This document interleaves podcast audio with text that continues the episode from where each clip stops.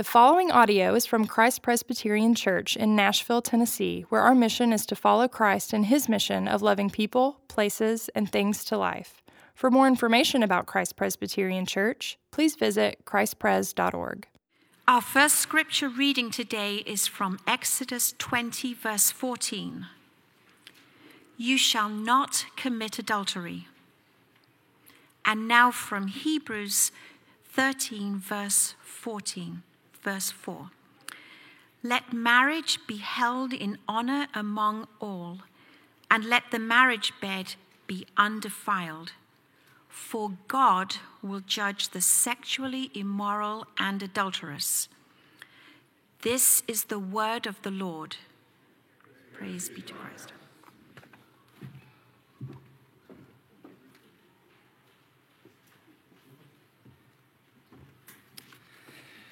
All right. Well, again, if we haven't met and you've come in since the last time I was up here, my name is Russ Ramsey. I'm the pastor here at Christ Pres Cool Springs.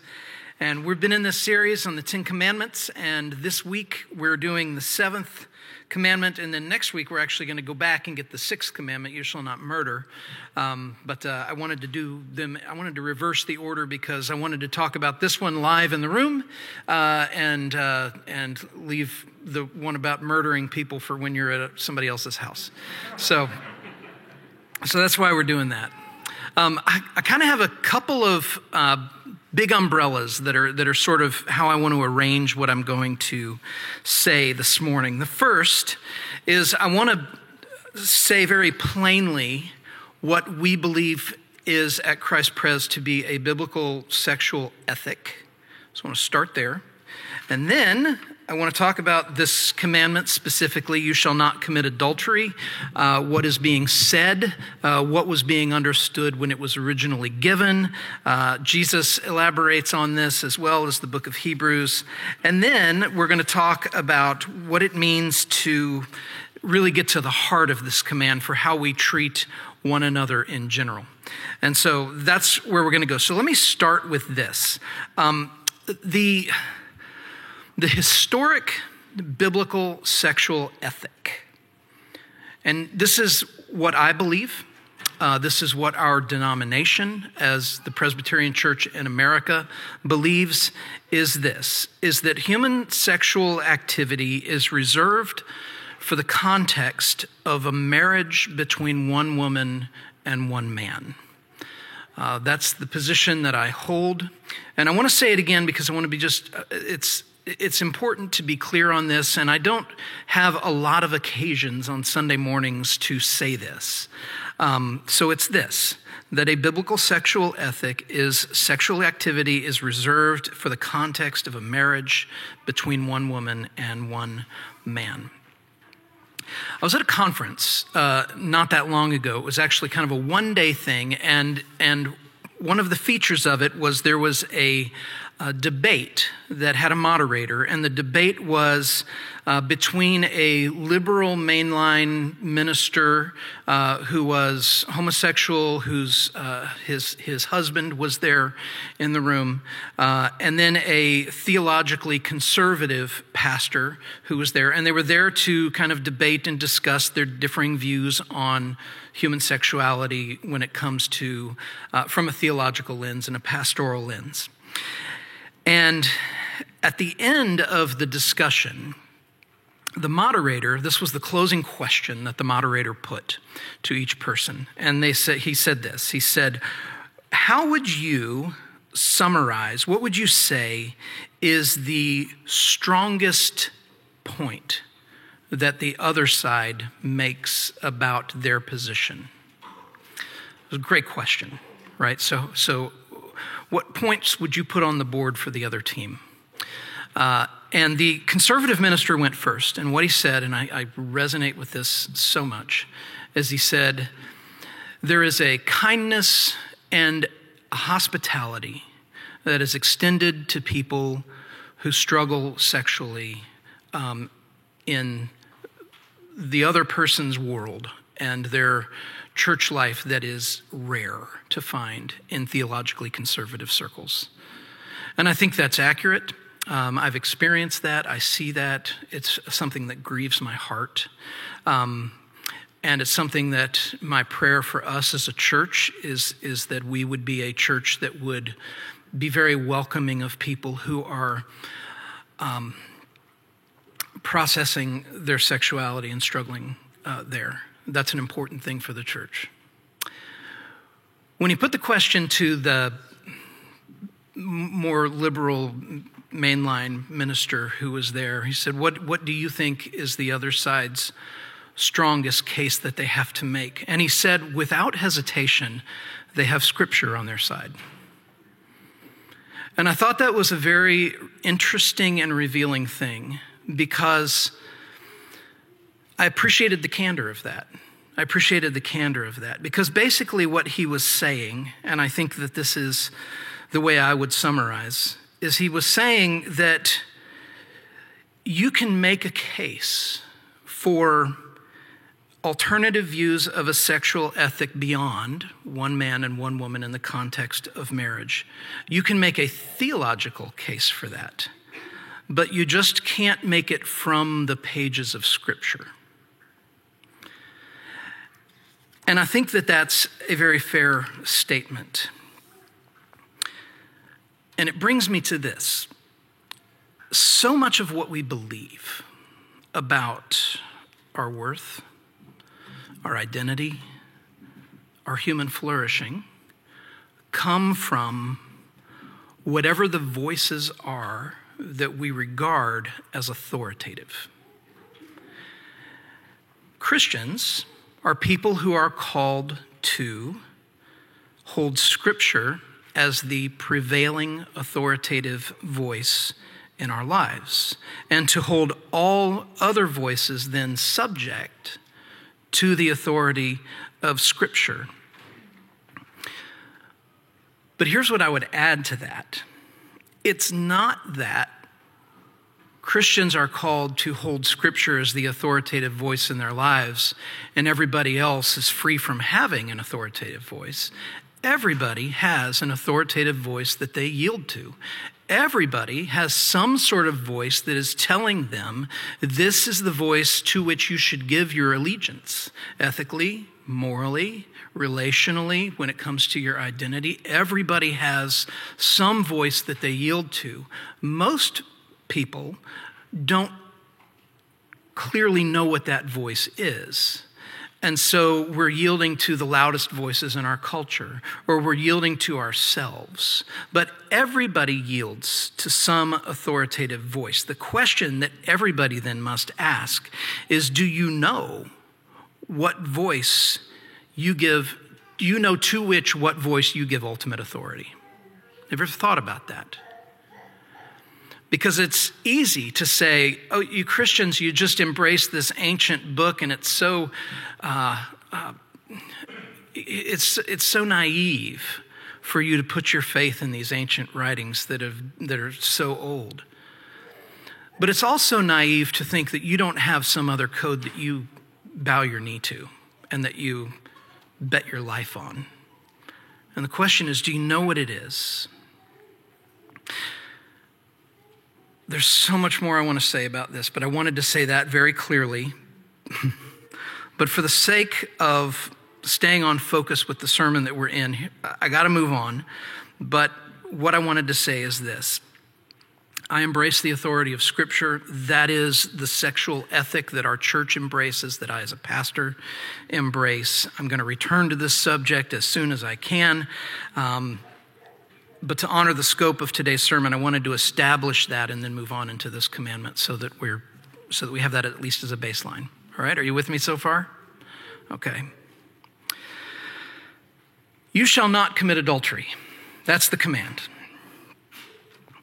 This command was given in a crazy time when polygamy was all over the place uh, and there was very little in the way of infrastructure. When you think about, in, in fact, it's funny. Like if if if anybody started, if anybody wants to go back and start at the beginning of this Ten Commandments series and just tally up the number of times I've used the word infrastructure, You'll find that I use this word a lot because it's key to understanding a lot of the significance of what makes the Ten Commandments such a big deal. Um, part of what makes it such a big deal is there was no infrastructure. And we, we I, it's, I, I make the point over and over. I'm going to make it again in the murder sermon. Um, the murder sermon has a ring. Um, because it's easy for us as Westerners to take for granted some of the things that have just always been in place for us that would make us then interpret these commands in a particular way. There was no class, infrastructure. Okay, so that helps us understand what to do with polygamy when it comes to a command like this. So, monogamy one man, one woman in the context of marriage. That's what monogamy is. Monogamy is the model for human sexuality in Scripture. It's there from the beginning. God made Adam. Adam said something's missing. God made Eve. And then he stopped making wives, right? He made Eve. And so that's the deal is he was given one wife and this command was given during a time when polygamy was practiced and there's one commentator I read who made this observation and I think it's good for us to hear. He said polygamy was practiced here's the quote perhaps a necessary social institution to secure the protection of unattached women. Polygamy served a purpose for protecting unattached women. Because in those days, it was a particularly heinous thing for somebody to take another man's wife in a way that wasn't so heinous to take a woman who wasn't somebody's wife.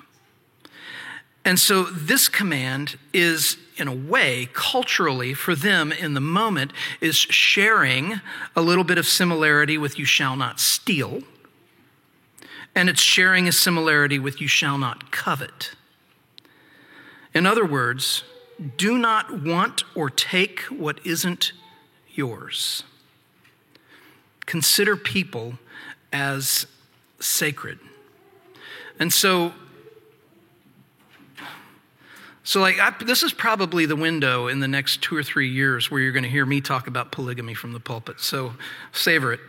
Um, in an ancient culture without infrastructure, which would include basic things that we have, like, and here's what I mean by infrastructure an agreed upon and established legal system. Not there.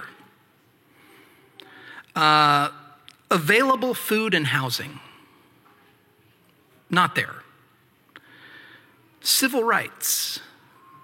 Not in play. In those cultures, it fell to communities to police themselves and to govern themselves. And in many cases, what this meant is those who were in power were free to exploit those without power. And this command is a pro- prohibition against that. It had a social value to say, you as a society protect unprotected women.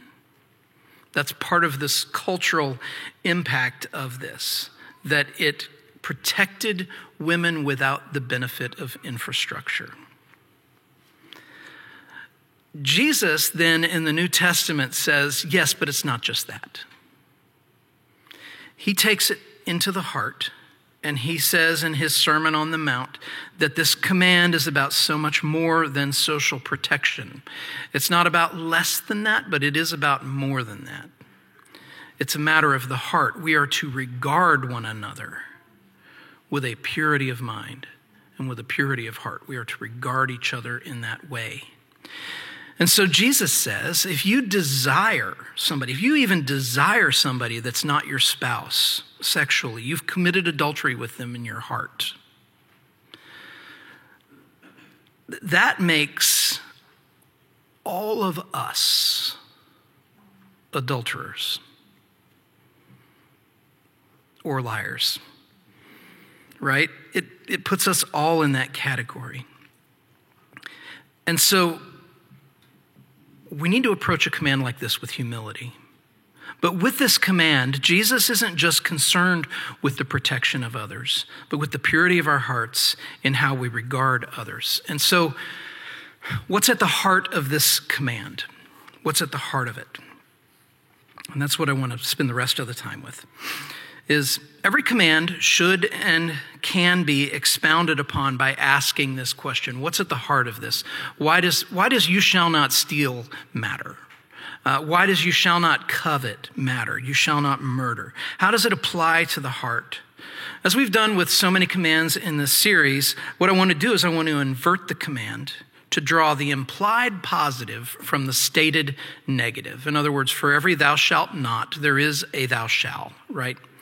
And so Jesus, when he summarized the law of God, somebody asked him, How would you summarize the law of God? He boiled it down to two positive commands you shall love the Lord your God with all your heart, mind, soul, and strength, and you shall love your neighbor as you love yourself. This is how he summarized the law. So, this prohibition against adultery is a command to love. It's a command to love others. And anybody who has been near the blast radius of adultery will know adultery is not just a sin against a woman, and it's not just a sin against a man. It's a sin against men and women and husbands and wives and sons and daughters and mothers and fathers. Right? This command touches everyone, it reaches deep. And so there are th- three things that this command is teaching us. The first thing that it's doing is, it is upholding the sanctity of marriage. The Hebrews passage talked about that. That marriage is a sacred thing. We're to honor it. And it's so dear. In fact, marriage is so dear to the heart of God that He uses it as a picture for how He loves us right? He uses this as a category for us understanding the way that he loves us. He loves us as a groom loves a bride. In other words, that bond runs deep. It runs so deep, in fact, that God says marriage is nothing short of two people becoming one. Our lives are so intertwined. Why does God use this kind of a relationship, this kind of an image, this sort of language to describe our relationship with Him? It's because we are in a covenant with Him. We are bound to Him, a binding oath. There is what we should expect from Him a holy exclusivity in how God loves us. And it's an exclusivity that is reflected in marriage. With that exclusivity comes devotion. God uses the intended devotion in marriage to express the strength of his devotion to us. Do you want to know how devoted I am to you? I'm as devoted to you. It's, it's like the way that a husband and wife are devoted to one another. It's like that. The Old Testament talks about God in this light. Isaiah 54, 5 through 7 says this Your maker is your husband. The Lord of hosts is his name, and the Holy One of Israel is your Redeemer. The God of the whole earth he is called. God uses marriage. He goes on to say, let me finish reading that. Sorry, I didn't finish.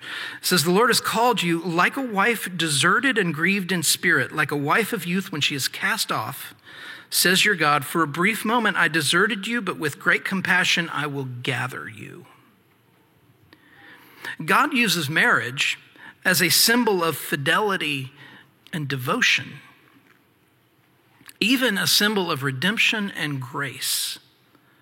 And adultery, which is the prevailing image of the book of Hosea, is, is you see adultery as something that corrupts the image and empties marriage of its beauty and its sanctity. And so this command is upholding the sanctity of marriage. The second thing it's doing is it's teaching us what to expect from God and how he loves us. Right? And so we should expect, when it comes to the love of God, faithfulness. There's a purity in Jesus' love for his people that assures us he's not looking for another lover. He's not looking for an upgrade from you. He delights in the bride that he has chosen, and he will never leave. And since none of us keep this commandment perfectly, according to the standard that Jesus gives us, Jesus is our only hope of being kept pure.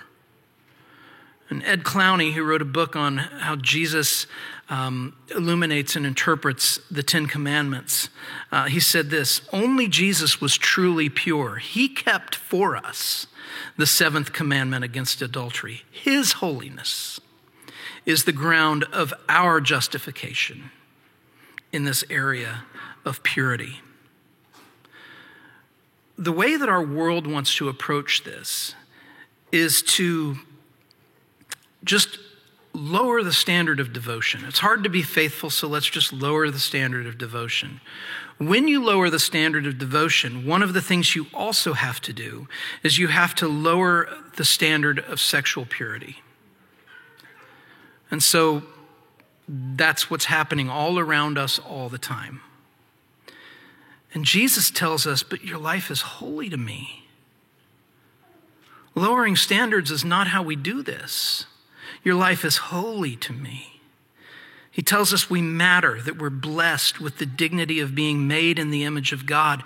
And because of that, we are worthy of respect. And this is the way that He will love us to the end. And so this command teaches us what to expect from the love of God in Christ. And third, finally, it teaches us how to love our neighbors as Christ loves the church this command gives men and women, for example, this commandment gives men and women parameters for how to relate to one another, and therefore freedom to be friends with one another. Right? It's a question that people have been asking for a long time. Can men and women be friends? Yes. yes, you can. Yes, you can. Jesus calls us to treat one another as sacred and to respect each other's worth in the sight of God. What does that promote? Friendship. It promotes friendship. Now, here's a place where we have to be careful, okay? And it's this if you are somebody who cannot have friendships with people of the opposite sex without struggling with temptation,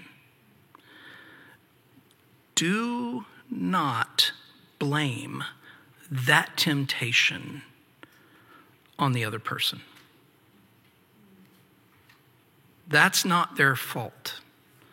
That's something that you need to work through with the Lord. You need to recognize that that temptation lies in you and ask the Lord to help you overcome that temptation. And this principle applies to all manner of how we treat one another if we're to regard one another as sacred, if we're to regard one another as worthy of respect in the most intimate of settings, then it follows that we're to regard all people of, as worthy of the same in any setting, including friendship.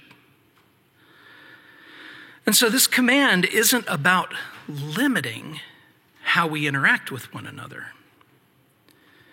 It's about guiding us in how we interact with one another. It's about setting us free to give people the honor and therefore, according to Jesus' second greatest command, the love that they deserve. It's as C.S. Lewis wrote in The Weight of Glory. He said, There are no ordinary people. You have never talked to a mere mortal nations, cultures, arts, civilizations. These are mortal, and their life is to ours as the life of a gnat. But it is immortals whom we joke with, work with, marry, snub, and exploit, immortal horrors or everlasting splendors.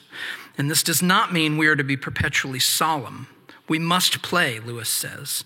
But our, merriest, our merriment must be of that kind, and it is in fact the merriest kind, which exists between people who have from the outset taken each other seriously.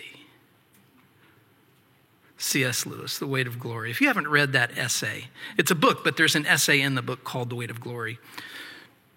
It is worth your time. So, my, pray, my prayer for us is may the Lord, in his kind mercy, give us an ever deepening capacity to love and respect one another with purity of heart and a culture that devalues fidelity. And may He give us eyes to see the true beauty and worth of others, and wisdom and strength to know one another well and to love one another well. Let me pray. Father, it can feel like with commands like this that we're walking a razor's edge and that we could fall off so easily to either side.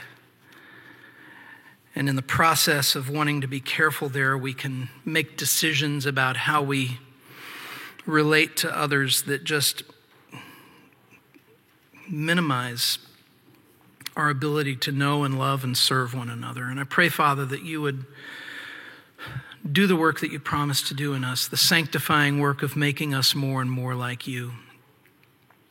Father, I thank you for this congregation that has given me attention for the last 25 or 30 minutes to talk through these things that are complex, that are culturally very challenged right now, uh, and maybe disagreed with by people in this room. Lord, I pray that, that uh, disagreement would not be a cause for division and separation uh, and that we would learn to live well with one another even when we don't see eye to eye on everything.